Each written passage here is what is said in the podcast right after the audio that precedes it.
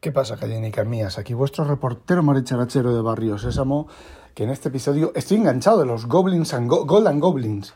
Es un juego más estúpido, más gilipollas, pero ahí estoy enganchado. Son unas minas, hay unos goblins que vas consiguiendo, vas picando oro, vas sacando recursos y con los recursos pues compras cosas. ¿Para? ¿Para qué? Para guayo, para seguir picando oro y para seguir sacando recursos. Para, y cuando tienes más recursos, ¿qué haces? Pues entras en otra mina y sigues picando.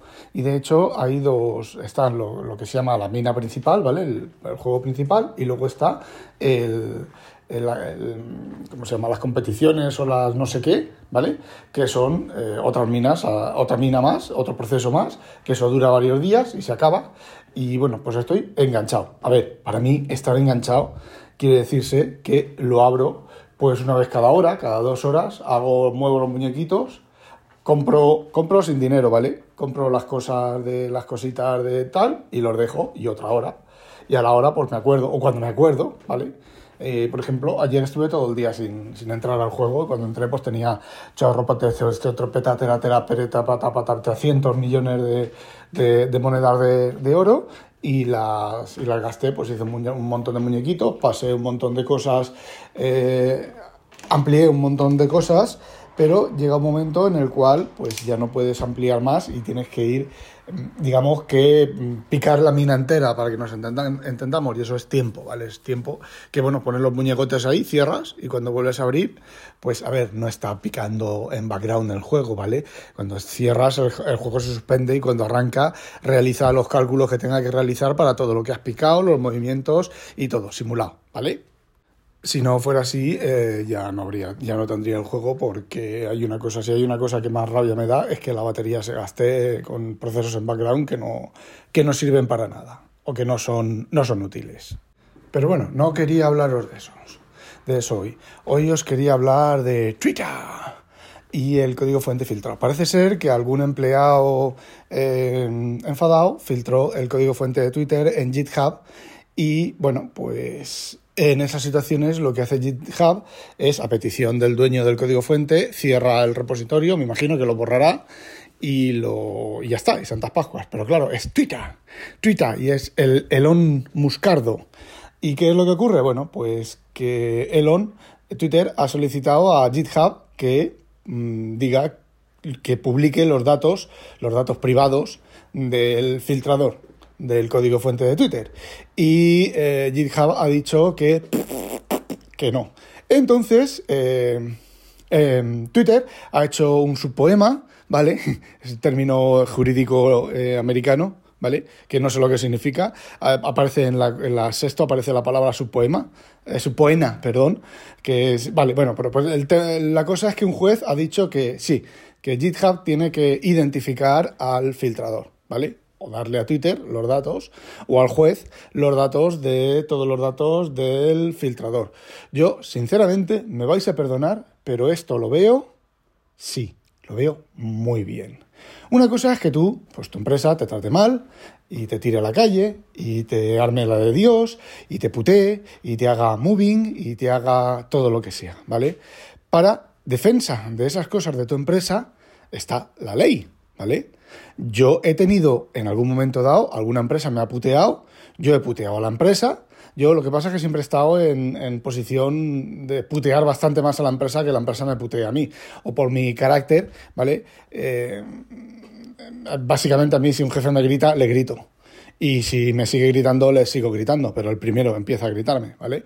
Y si se pone muy hijo puta, pues me levanto y me voy. Y al día siguiente vuelvo. Al día siguiente vuelvo, importante, ¿vale? No te vayas y no vuelvas, porque es abandono de puesto de trabajo. Bueno, el tema es, no es ese. El tema es que, eh, bueno, pues igual que la empresa tiene sus cosas y tiene sus facilidades, por ejemplo, en Estados Unidos para tirarte a la calle, me imagino que en Estados Unidos será un poco más eh, complicado el tema de la defensa de los puestos de trabajo. Pero, no sé, ¿vale? No lo sé. Realmente, bueno, realmente no voy a hacer el cuñado y no lo sé. Pero igual que hay, eh, la empresa te puede tirar a la calle, tú también te puedes defender de que la empresa eh, te tire a la calle, ¿vale? Y, y, ya está. Y si, oye, si no te gusta la ley de Estados Unidos, pues vete a, a la Martinica o vete al barrio Sésamo. Eh, bueno, el tema es que GitHub lo tiene que hacer. Entonces, ahora vienen, y esto es lo que a mí me hace gracia de los cuñados, y ahora vienen los cuñados, y el motivo de, este audio son los cuñados. En 9 to, 9 to 5 Mac, eh, ahí está la noticia, y luego ya empieza la gente a hablar. Madre mía, lo van a pillar, qué problemas tiene, que lo hayan tirado de la calle, eh, temas legales, temas penales, tal y cual, y salta por ahí el cuñado, ¿vale? El cuñado dice, va con que lo haya hecho a través de una VPN, ya no saben quién es. Por favor, vamos a ver, vamos a ver, vamos a ver, vamos a ver. A nivel legal, ¿vale? Y esto sí que lo sé. A nivel legal, ¿vale? Yo hago a un sitio web y publico, vamos a poner, publico el código fuente de mi compañía, ¿vale? Llega mi jefe, al juez, una tiene una orden judicial, se inicia una investigación, ¿vale? Y eh, esto estoy hablando a nivel tecnológico, no a nivel legal, ¿vale? Yo no sé si algún paso de estos es legal, es ilegal, requiere eh, danzar, hacer la danza del vientre en la cabeza de un alfiler, ¿vale? Estamos hablando del tema técnico. Entonces llega mi jefe y dice, eh, se inicia la investigación, se recogen los registros del log y se detecta la IP mm, desde la cual se publicó el código fuente, ¿vale? Bien. Ya tenemos la IP del código fuente. Ahora, nos toca localizar a quién pertenece esa IP, normalmente a un proveedor de Internet, ¿vale? O digamos que se han ido dando, imagínate que hayan ido dando saltos, ¿vale? Y que yo me haya conectado, bueno, vamos a ver, la IP de, de quién la haya hecho. Se busca quién es el proveedor de esa IP, se le pregunta al proveedor a qué usuario, a qué usuario real físico pertenece esa IP, tachan, me han descubierto, ¿vale? Ahora fijaos que yo lo hago a través de una VPN, ¿vale? Bien, eh, resulta que mm, obtienen los datos de la IP, la IP pertenece a una VPN, es tan sencillo como que el juez determine que la VPN tiene que dar los datos de la conexión original, ¿vale? Porque si os pensáis que la VPN se salta la ley, estáis en un error muy grande. La VPN tiene que cumplir las leyes del país en el que estás, ¿vale? Entonces, si tú, la VPN sale por Estados Unidos, pero tú estás en Europa, tienes que cumplir la ley de Estados Unidos y la ley de Europa, ¿vale? Entonces, ¿qué es lo que ocurre? Que le preguntan a la VPN, oye, ¿quién es la IP que, original que se conectó a través de esta VPN con esta IP? Y la VPN, por lo menos en los países europeos, tiene la obligación legal lo tiene que hacer, ¿vale? Si no lo hace, pues se presenta allí el juez y le embargan los ordenadores y, los, y todo el rollo hasta que se encuentre lo que se tiene que encontrar, ¿vale? Entonces se saca la IP original. La IP original pertenece a un proveedor de Internet. A ese proveedor de Internet tiene que tener guardado, eh, por lo menos en España creo que son tres años, o en Europa son tres años, los datos de logueo de los usuarios. Se consulta, eh, bueno, pues esa IP a tal hora y a tal fecha pertenece a este usuario. Eh, Pepito me pertenece a mí, ¿vale? Y me han vuelto a descubrir. Y yo en el, juego, en el juicio podría decir, ya, pero es que alguien interfirió mi IP y publicó el cuento, el, el, código fuente desde mi IP.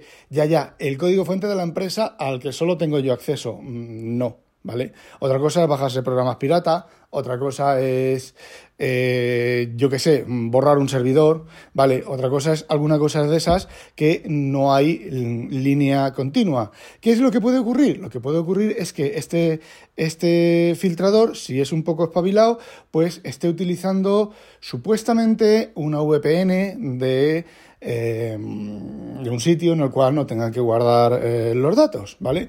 Pero dudo mucho que hoy en día a nivel global haya eh, ninguna VPN que opere, que opere en países, en Europa o en Estados Unidos, en países donde realmente sacan dinero, que no de los datos, ¿vale? Y em, seguimos todavía. Imaginaos que lo haya hecho por la dark web. Haya hecho un puente a través de la dark web, ¿vale? Pues vosotros habéis oído que los gobiernos protesten porque la dark web y tal. ¿Os habéis dado cuenta que también dan palos en la dark web? Cuando la dark web eh, hacen cosas un poco burras, como la tienda aquella que vendía armamento y vendía armamento pesado y tal, y enseguida los, los tumbaron, ¿vale? Y saben quiénes son, ¿vale? Pues eh, básicamente, antes sí, hoy en día no hagas nada. Si no quieres que algo se sepa, Mm, en Internet no lo hagas, porque eh, se sabrá. Y me da la impresión de que al chavalín este, a quien haya filtrado el código fuente, lo van a pillar, ¿vale? Y lo siento por él, que se joda, que no sé, es que es, eh, eh, no sé, coge, si estás enfadado de verdad, pues mira, coge, súbete a la mesa de los Musk y bájate los pantalones y caga una mierda en la mesa. Eh, no sé, mm, envíale una carta diciéndole lo que un perro no puede oír. no sé, pero filtrar el código fuente de la empresa, no sé, es como... es como coger y filtrar los, planes, los planos de la creación de una máquina o los planos de los diseños o los cálculos de los diseños de un motor o mm, eh, eh, cosas de esas. No sé, es que me parece, me parece excesivo. A ver, lo que ha hecho Elon Musk es excesivo, ¿vale? Pero también lo que ha hecho el empleado de filtrar el código fuente es eh, excesivo. A ver, y estoy hablando del código fuente porque es algo que yo conozco el tema, ¿vale? Pero podría haber sido, podrían haber sido, no sé, como lo que se filtró aquello de los de los planos de construcción de un modelo de MacBook Pro. En este caso fue robo de planos, ¿vale? No fue, o se supone que no fue un, alguien que se, que se mosqueó y filtró, y filtró las cosas. Eh, no sé, eh, os voy a decir una cosa, va a ser un empleado de Estados Unidos, jovencito, muy poquitos años eh, y bastante, no sé, bastante inocente. Inocente, inocente. Bueno, pues eso era lo que quería contaros. No olvidéis, sospechosos, habitualizaros. ¡A demonio!